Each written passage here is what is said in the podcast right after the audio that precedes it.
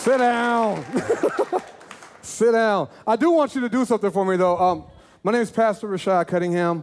Actually, it's just Rashad Cunningham, to be honest with you, but I am one of the pastors here officially now, so I'm super excited about that. Um, really excited about that. I do this thing, and this is kind of how I flow. It's not for me. I want to make sure you're in the room and you're attentive and you're ready for the Word of God. It's just like an energy builder for myself. So I'm going to say good morning, Mercy Road, and I want you to say good morning, Rashad. R A S H A D. Rashad, not Radish, not Rashard, and all the other names that could come out, just Rashad. It's not for me. I really just want to make sure that you're energized and you're ready to hear the word of God. Good morning, Mercy Road. You see, there was like half the people in the first service and they were louder than you. So I know you can do better. I want to know that you're here in the room. Good morning, Mercy Road. We'll work on that. We got all year. All right. So check this out. Um, I went to Josh in, in October when we were thinking about this and we were, when we were praying about all this, and I said, man, um, I want to preach the first sermon of the year because I'm the type that just likes to jump in. Is, is, anybody else like a jump in type that just likes to jump in? That like I learned to swim by jumping in the deep end. I just jumped in. I'm the jump in type. So I didn't realize all the emotions that would be going on right now, and I probably should have waited, but I jumped in. That's just who I am. And it's similar to like when I first started driving out here in the Carmel area because I haven't been out here since I used to work out here years ago, and all the crazy roundabouts that they have out here. And there's this one I don't know where it's at specifically. I'm still new to the area, but it's like a figure eight that was never completed. It like it starts and then it goes into a highway or something. And, and so I, I pulled up, and, and the girls, my wife Brittany and Genesis, Brittany and Genesis, no, my wife Brittany and my daughter Genesis, they're like, kick them out now. I, I saw the sign, and it looked like this figure eight that was not completed. And I was like, you know what? I'm just going to go for it. And I just pulled out. I'm probably the people that you complain about when you're out here. That's me. That's me. And I was not ready at all. I ended up doing like 20 to try to get around. I was swerving and I made it home. Thank God. But it's funny how when you're not ready for the ride, all the, the tension and all the fear and all the things that happen when you just jump into something. And so this sermon uh, is like a standalone sermon to kind of introduce my heart introduce myself. You see, we can title me whatever, but if we truly believe God has called me here and entrusted me with your souls, then we have to get to know each other and we have to get to trust each other. And we can't just say, I'm your pastor. That will be earned as God continues to work on my heart, your hearts, and creates this oneness over time, right? So today, I have one question Are you ready for the ride? Because I'm a roller coaster, y'all. I'm just to be honest with you. And I want you to know some things about me. When I preach, because I tend to not use notes, it, it kind of cuts my time. If I was to read all my notes, it gets real nasty and ugly up here. But I, I tend to just try to flow from the heart.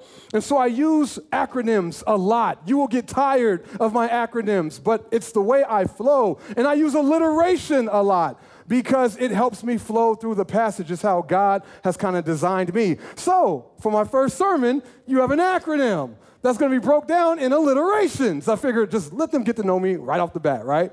So, are you ready for the ride? We're going to be in Acts chapter 8, verses 26 through 40.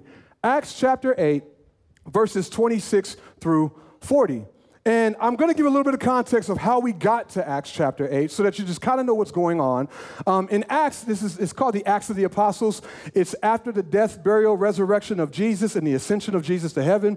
Um, in Acts 1 8 specifically, you don't have to turn there, but Jesus tells his disciples, You will be my witnesses in Jerusalem, in Judea, and Samaria, in all the ends of the earth. And this becomes like the outline for the book of Acts Jerusalem, Judea, Samaria, all the ends of the earth. If you read it, you just kind of like the flow of it. And so the church explodes in Jerusalem. There's 3,000 saved in one day. God keeps adding to their numbers with more prob I mean with more people, there's more problems. And so by the time you get to Acts chapter 6, we got some drama, sis, right? We got the the Hebrew women are being treated better than the Greek women.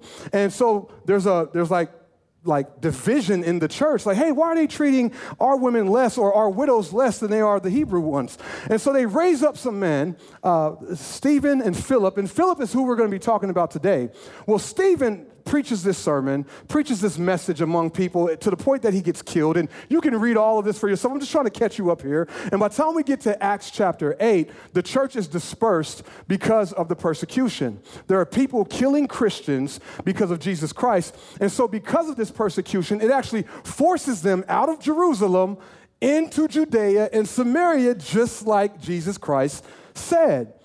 Philip goes to Samaria and he's preaching and he's teaching, and people are coming to Jesus by the thousands. It's a successful ministry, and, and when it's done, the Spirit calls Philip to go to this random road that's on its way to a place called Gaza. And that's where we pick up. Philip, after having this successful ministry, is called to this this weird ministry, this unique ministry, and we're gonna we're gonna talk about this. I'm gonna, I'm gonna introduce myself, and I'm gonna talk about like the ride that I'm talking about, and asking, are you ready for? So, Acts 8, verse 26. Here we go. But an angel of the Lord spoke to Philip, saying, Get up and go south to the road that descends from Jerusalem to Gaza. This is a desert road. So he got up and he went.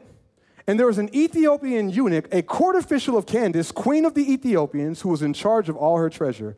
And he had come to Jerusalem to worship, and he was returning and sitting in his chariot and was reading the prophet Isaiah. We're just going to start right there.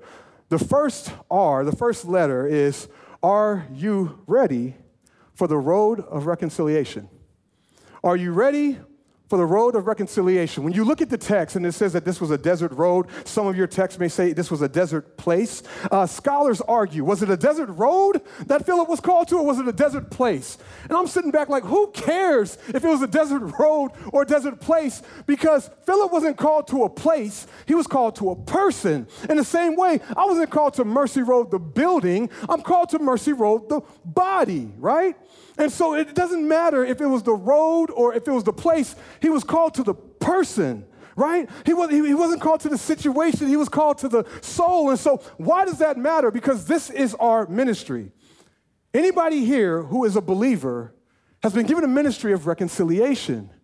You've been called to reconcile people back to God. That is your first ministry. That is your first man. That's the first thing that God wants you to do. And the word reconciliation is a really neat word. It's, it's a word of currency, like money. See, when I went to India last year, my American dollars had no power in India. I had to reconcile my American dollars and turn them into rupees. And so what happens is when you have a currency uh, from your kingdom or from your country and you go into another kingdom or another country with that currency, you have to exchange it for the correct currency. This is what reconciliation meant in its original text.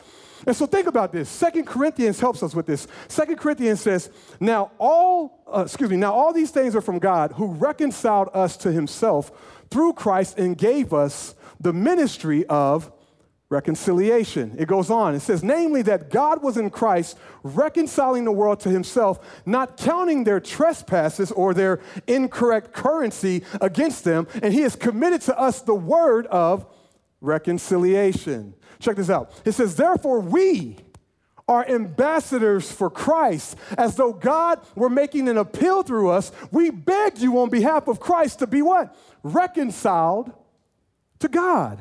He goes on, he says, He made him who knew no sin. In other words, the currency of Jesus was already correct for the kingdom. He knew no sin. That's the correct currency. It's called the righteousness of God. That's how you operate in the kingdom of heaven. That's what you need to enter the kingdom of heaven. You need the righteousness of God. But God made him who had the correct currency, who, who had the righteousness of God, to take our incorrect currency, right? You see that? He made him who knew no sin to, uh, yep, there it is. He made him who knew no sin to be sin on our behalf so that we might become the righteousness of God in Christ. So, this is the beauty of reconciliation. And this is why I'm asking you are you ready for this road? Because what happens is this this is what happens. In reconciliation, you have the incorrect currency. So when you enter the country, you have to initiate the exchange. But God, but God looks at you and doesn't wait for you to initiate the exchange. He initiated it in Christ. You had the incorrect, the incorrect currency. It's your responsibility to initiate the reconciliation. But God flips this up on his head and says, No, no, no, I will initiate the reconciliation. And so I'm asking you, are you ready for that road? Because once again, this is what happens. Amen. That's what I want to hear. Yeah. Because look at this. This is what happens. This is what happens. It doesn't matter what road he calls you to. He's not calling you to the place, he's calling you to the person. And if you ain't catching it, let me make it even more simple for you. There's a road of adultery that somebody's on. There's a road of addiction, a road of homosexuality, a road of gluttony, a road of insert whatever sin it is that is keeping somebody from God. And God is calling us to get out of this building and get on those roads with those people. Are you ready for that? And if you're here, if you're here, and perhaps you're here because it's a New Year's resolution, perhaps you lost a game on New Year's Eve and your, your Christian friend tricked you and got you to come to church. Like, like perhaps that's why you're here. That's, that's why you're here. But, but look at this. This should be beautiful for you.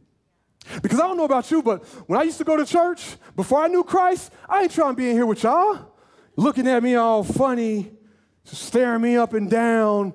Mm-hmm. I ain't trying to be in here with y'all because I feel like I'm less or I don't fit or I don't whatever. But when I hear this, when I hear the word of God, it tells me that it's your responsibility, believer, to meet me on my road, no matter what that road is. We got this saying here in Mercy Road. I'm still learning them. I, I, I hope that's why Josh did the introduction because I'm not good at that stuff yet. But there's a saying I've heard over the months. It says, You are never too far to be passionately discipled to Jesus. That means no matter what road you are on, we believe it's in the DNA here that you're not too far for me to go to your road, whatever road you're on, and meet you where you're at. That's what that means. I don't want to just say it because it sounds good and it sounds cute. I want to live it. And I live it by listening to the Spirit and going to the roads, the roads that you're at depression, loneliness, your singleness, all, the, all these different roads that you're on, it's our responsibility to get out of the church and go to those roads and meet them there. Are you ready for the road of reconciliation? Because this is what Philip did, and this is what happens. This is the beautiful part about it. When, when you reconcile people back to God, all the other reconciliations fall in place. You don't have to worry. Like we, we last year there was a big thing about racial reconciliation, right? And as a black man, I appreciate that. But let me tell you something. If you reconcile people back to God, I've seen success of, of, of reconciling rich and poor, black and right, white, educated and uneducated. When I reconcile, re- reconcile them back to God, I reconcile them back to each other. That's how it works. I mean, think about this, right? The eunuch was Ethiopian, that's a different race. He was rich, he was reading the scriptures, right? You don't just have a scripture back then. That's like having a PS5 today, right? You don't just have a scripture unless you got some kind of money. So he has some money, so he's rich. That's a social, I mean, that's a socioeconomic type thing. He's educated because he's Ethiopian. He's probably reading the Greek version of the Old Testament, so he's at least bilingual, right? He's in a chariot, balling, shot calling, right? And he's second to the queen, Candace, which is her, her title, not her name. And, and Philip, who's probably a nobody, has no platform, probably broke because he's on the run, they both need the same Jesus. They both need the same Savior. And so all those differences that make us different are reconciled when we reconcile to God through Jesus Christ. The Bible says it's in Him that barriers are broken. Do y'all understand? That's the only reason I'm allowed to preach here? Is because of what Jesus has done? You don't bring a black dude out here to predominantly white Carmel and have him up in some Jordans and a hoodie preaching to a predominantly white church. You don't do that unless Jesus is present. That's how this works. And so, are you ready for that road? That road of reconciliation. It goes on, it goes on. There's more. Like, wait, there's more, right? Then the Spirit said to Philip, Go up and join this chariot. Philip ran up and heard him reading Isaiah the prophet and said, Do you understand what you're reading? And he said, Well, how could I unless someone guides me? And he invited Philip to come up and sit with him. Are you ready for the invitation to intimacy? The invitation to intimacy. And this is two part, right? So, for the believers, are you ready to invest? The Bible says that the Spirit told Philip to go up or come alongside the chariot or attach himself to the chariot, to walk alongside the chariot to invest. And the question was an investment. Do you understand what you're reading? Now remember, he's coming back from this religious experience. He just went to Jerusalem for this festival, this, this, this, this, um, this prayer festival, some, some type of, it's probably like Pentecost or the Atonement or something. It's some festival. It doesn't tell us what or when, right? But he's on his way back from that festival. And he still doesn't have this reconciliation, but he's reading his Bible. He's searching, hearts are being prepared. And the Spirit tells Philip, hey, go up alongside that stranger on this road that you've been called to and, and, attach yourself to the chariot, or rather, attach yourself to the person. And ask them an investment question Do you know what you're reading? Now, the Bible says that he was reading, so we know he can read. It's not that he can't read, he's reading, but the question is do you know how to respond to what you're reading? And this is crazy because look at how we do church in America. You come to the religious experience. You hear somebody preach, and somebody like me, I'll be like, go home and read it for yourself. So you go home and you read it for yourself, and you're like, okay, I read it, but there's no one to guide me. How do I? And so, and so it takes us being willing to be with somebody more than just Sunday, willing to invest and attach to their chariot past Sunday so that we can actually get intimate with them, right? But we don't do that. We're satisfied with Sunday. Why you, you think we got rooted and, and, and huddles and outposts just to have busy work? We want you to get attached to one another. We want you to have intimacy with one another. We want to put you, we want to give you reasons to be in each other's lives more and more and more. I, I, I prayed, me and my wife prayed, please give us people to attach to more than anything else. Because that's when the work starts happening. But on the flip side, maybe you're here and you're the one in the chariot and, and, and see, that intimacy takes vulnerability and transparency. I remember back in the day, before I knew Christ, they was like, hey, have you read the Gospels? I was like, read them? I was like, you talking about that Matthew, Mark, Luke, and John? I thought those were four white brothers trying to be like the Temptations, call themselves the Gospels, right? And you laugh, but how could I know, sis, if there's no one to guide me? If there's nobody to tell me, how do I know that the Gospels were not a singing group, a quartet? And this is real. This is really what I thought. I didn't know any better because there was no one to guide me. But I had to humble myself and admit that I didn't know that. See, they, was like, Did you know the gospel? I was like, Yeah, bro, I know the gospels. I heard that song. They're like, What song? I'm like, Oh, they're not singers? No, they're books of the Bible. Oh, let me humble myself. No, I don't know what you're talking about. But sometimes we get caught up in the like, the pride of life, right? And we're not willing to humble ourselves before one another and say, I need you. I need you. And, and, so, are you ready for that invitation to intimacy to either put yourself in, in an investing position to get invited or to invite? Because, because intimacy is information. True intimacy is information. The Bible shows us this in 1 Corinthians 2. Look at this real quick. It says, For who among men knows the thought of man except the spirit of the man which is in him? So I don't know what you, you could be thinking right now, this guy is on 10. Whoa. I don't know unless you tell me after church, bro, you was on 10. Whoa. Even so, the thoughts of God, no one knows except the Spirit of God. So, how do we know? This is how it happens. Now, we have received not the Spirit of the world, but the Spirit who is from God, so that we may know the things freely given to us by God. In other words, you don't know God unless He reveals Himself through information. Unless He reveals Himself through you, through His Spirit, to you through His Spirit. Intimacy is information. And so, this is what I say I say, stop Stop being focused on inviting people to church and start getting invited into their chariots. This, this is what it looks like. Like, I love church. I love Sundays. I love preaching. I love people. I love the gathering. But this is not the end goal. You know, you being in this seat is not the end goal. The, the eunuch went to the religious experience, but there was nobody in the chariot when he left. The end goal is the kingdom, and we can't get people to the kingdom without intimacy. So stop being focused on just getting your friend to church and get in your friend's chariot. Get them to invite you into the vulnerability and the places of brokenness in their life so that you can show them Jesus and restore them to wholeness through the gospel message. This is what it looks like to be on fire, to be on mission. How can we go reach a million people if we're not willing to get in a million chariots? But there's more. The Bible, the, Bible says, the Bible says um, that the passage of scripture which he was reading was this. It's Isaiah 53. He says, He was led as a sheep to slaughter, and as a lamb before its shearers is silent, so he does not open his mouth. In humiliation, his judgment was taken away. Who will relate this generation? For his life is removed from the earth. The eunuch answered Philip and said, Please tell me, of whom does the prophet say this? Of himself or someone else? I mean, how would I know? I don't know who he's talking about. Is, is, he talking about himself? Is he talking about somebody else? He's searching. And then Philip opened his mouth, and beginning from this scripture, he preached Jesus to him. The D in ride is the direction of discipleship. It's always Jesus.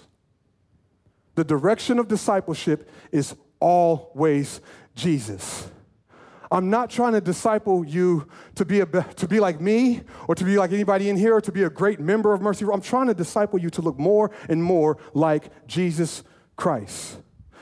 From that scripture, he opened it up and he started preaching Jesus.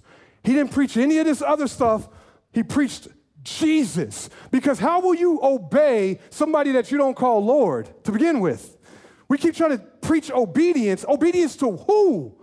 If you don't tell me who and why I need to surrender my life to this man, Jesus Christ is my Lord and Savior, there's no obedience to be had because I'm still the Lord of my life. He preached Jesus. The journey is always to Jesus. I'm a DJ. I'm a DJ. I, I know it's like, what? Where, where'd that come from? I'm going somewhere with this. I'm a DJ. I do weddings. Uh, by the way, can we give it up for the barbers over there? Like, they got married. I don't know if y'all know them. It just hit me. I just saw you. I'm sorry. I'm sorry. Like, hey, bro, like, ah. Anyway, they just got married. I'm sorry. If y'all, if y'all do a reception, I'm, I'm a DJ, okay? I'm a DJ. All right. And so what happens is when I DJ, I always get to that part of the wedding where I got to play the cha cha slide, right? Or excuse me, no, no, the Cupid shuffle. We're gonna do Cupid shuffle. To the right, to the right, right? And there's always a guy or girl who has requested the song and they sat the entire reception waiting on me to play their song, right? Okay, so I'm DJing, I'm like, all right, here it comes boom, and I start playing it. And everybody comes to the dance floor and they ready. Y'all know y'all been to weddings, right? Even if you don't know how to do it, you watched it, right? And so as a DJ, you gotta be creative. And so I, towards the end of the song, I always play another beat so I can make the song go further, and then I just kind of repeat the words over and over. Well, that one person is like, oh, oh, that's my song. And I'm like, I'm still playing the song. It's to a new beat. They're like, no, no, I asked you to play my song. I waited all night for this song, and you just cut it off. I'm like, no, no. I'm playing the song. The words are still the same. The commands are still the same. The beat is different. To the right, to the right, to the left, to the left, kick, kick, kick, walk it out, right? like, it hasn't changed no matter what no matter what, the words hasn't changed. So if you just do what the word says, it's gonna remain. You're gonna, you're still dancing to the song. Man, let me tell you something about Jesus. Whether you in Hamilton County or you in Haughville, the word doesn't change. The word doesn't change. Repent, believe. He died for your sins. You need a Savior. I need a Savior. I don't care the tempo, the genre, the beat, the culture, the ethnicity, how much money you make, how much money you don't make. The word hasn't changed. So the journey is always to Jesus. I'm comfortable on any road God calls me to. I'm going to keep Cupid shuffling spiritually. Whatever that looks like. I don't know what that looks like, but I, am going to do it, whatever it is, right? And so, are you ready for the direction of discipleship? That no matter who you're in front of, you're called to reconcile and to get intimate and then to direct them to Jesus.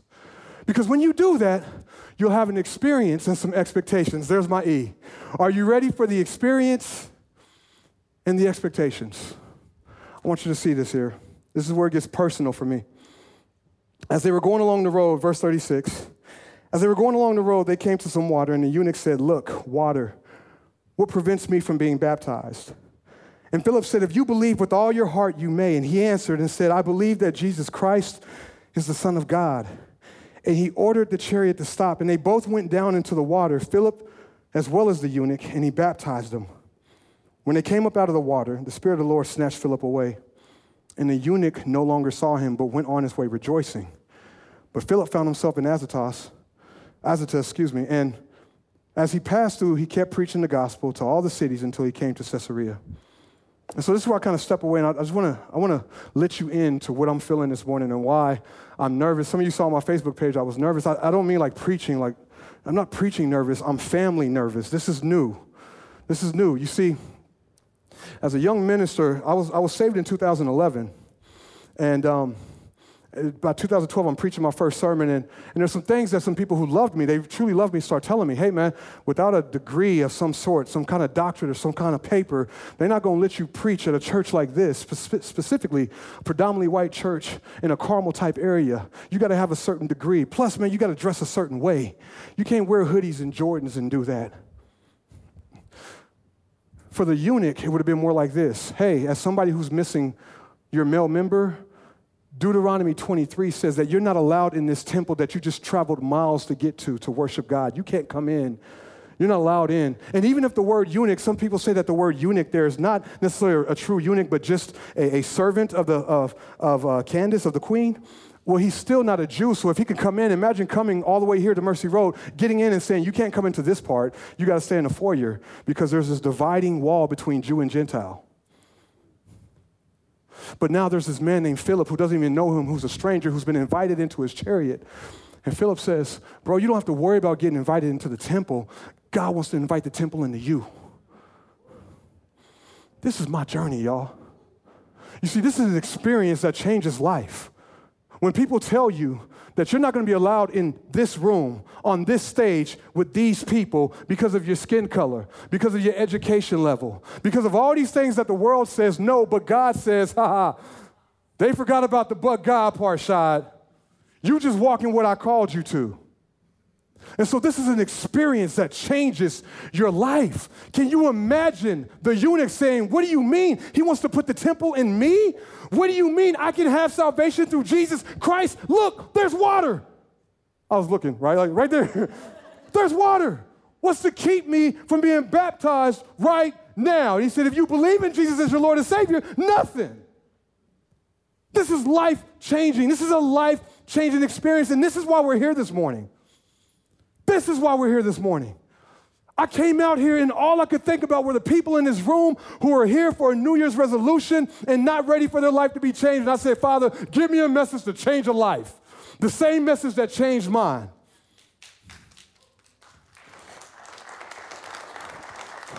I'm gonna pause. Okay, I gotta keep going. I gotta keep going. All right, thank you, thank you. No, but look, but look, but look. So the experience, right?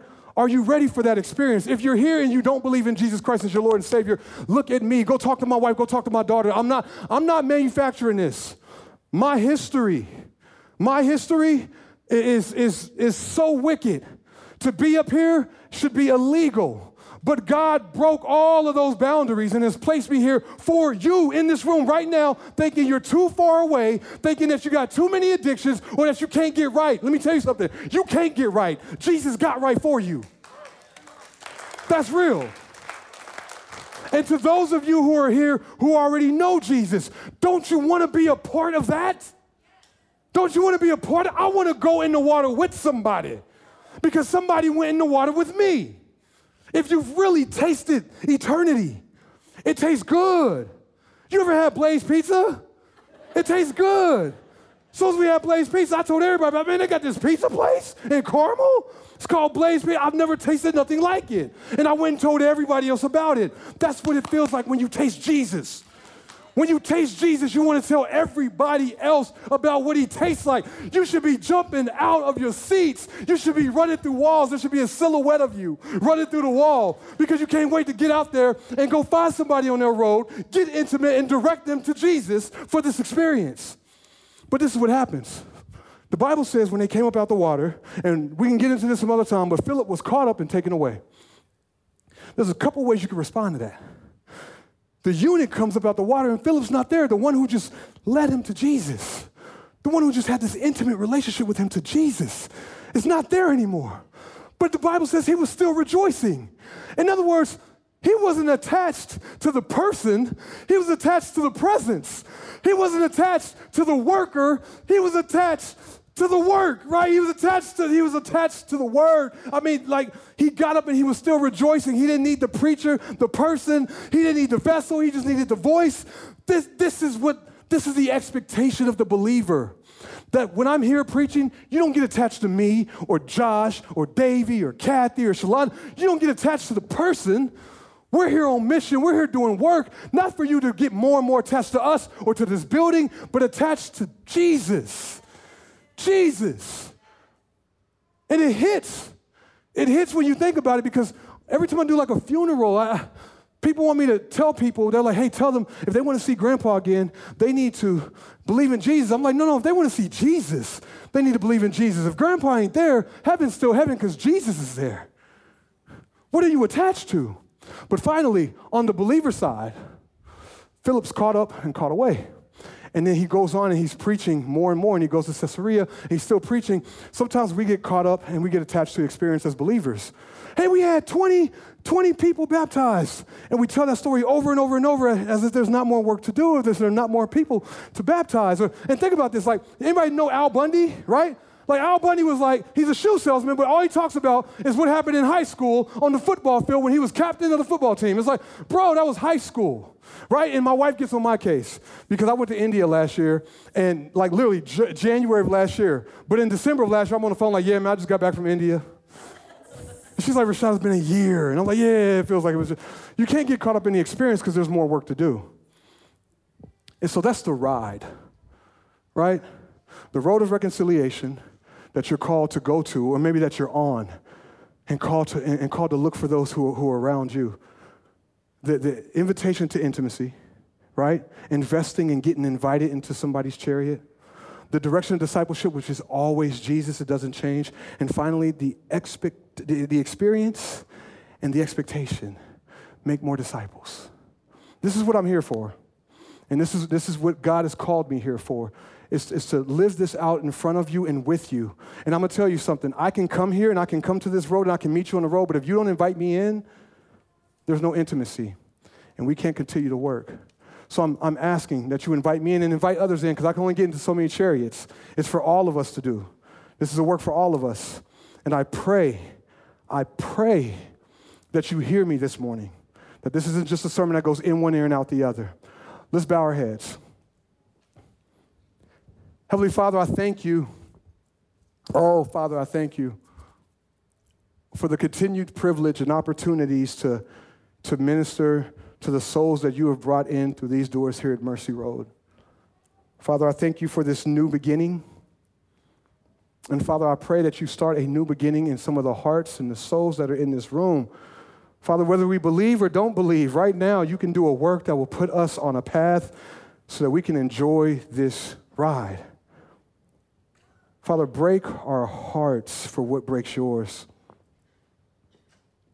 Father, help us to be sensitive to your Holy Spirit as it calls for us to go into the uncomfortable places of the world, the uncomfortable places of this city, maybe just the uncomfortable places in, our, in, our, in the areas we work at, Father. Just, just let us be sensitive to all the different roads that are around us and Father, if there's somebody here under the sound of my voice who is on a road that they feel like is far too far away for you to do your work or for you to send somebody, Father, may we break that today. May we break that thought today. May somebody hug or, or touch or just speak or just introduce themselves and let them know that if wherever they're at, we're here and we're ready to hop into those chariots. Father, help us to just surrender to all you've called us to be, all you've called us to do. Father, help us just build our life on your love. The Bible says that the love of Christ controls us. Let us be compelled to do the impossible as we allow you to do it through us. Father, I'm ready for the ride. And I pray that you continue to give me favor with the hearts and souls that you've entrusted me with so that they will ride with me. Let us choose you and your Son above all. It's in your precious Son, Jesus Christ, and we pray. Amen.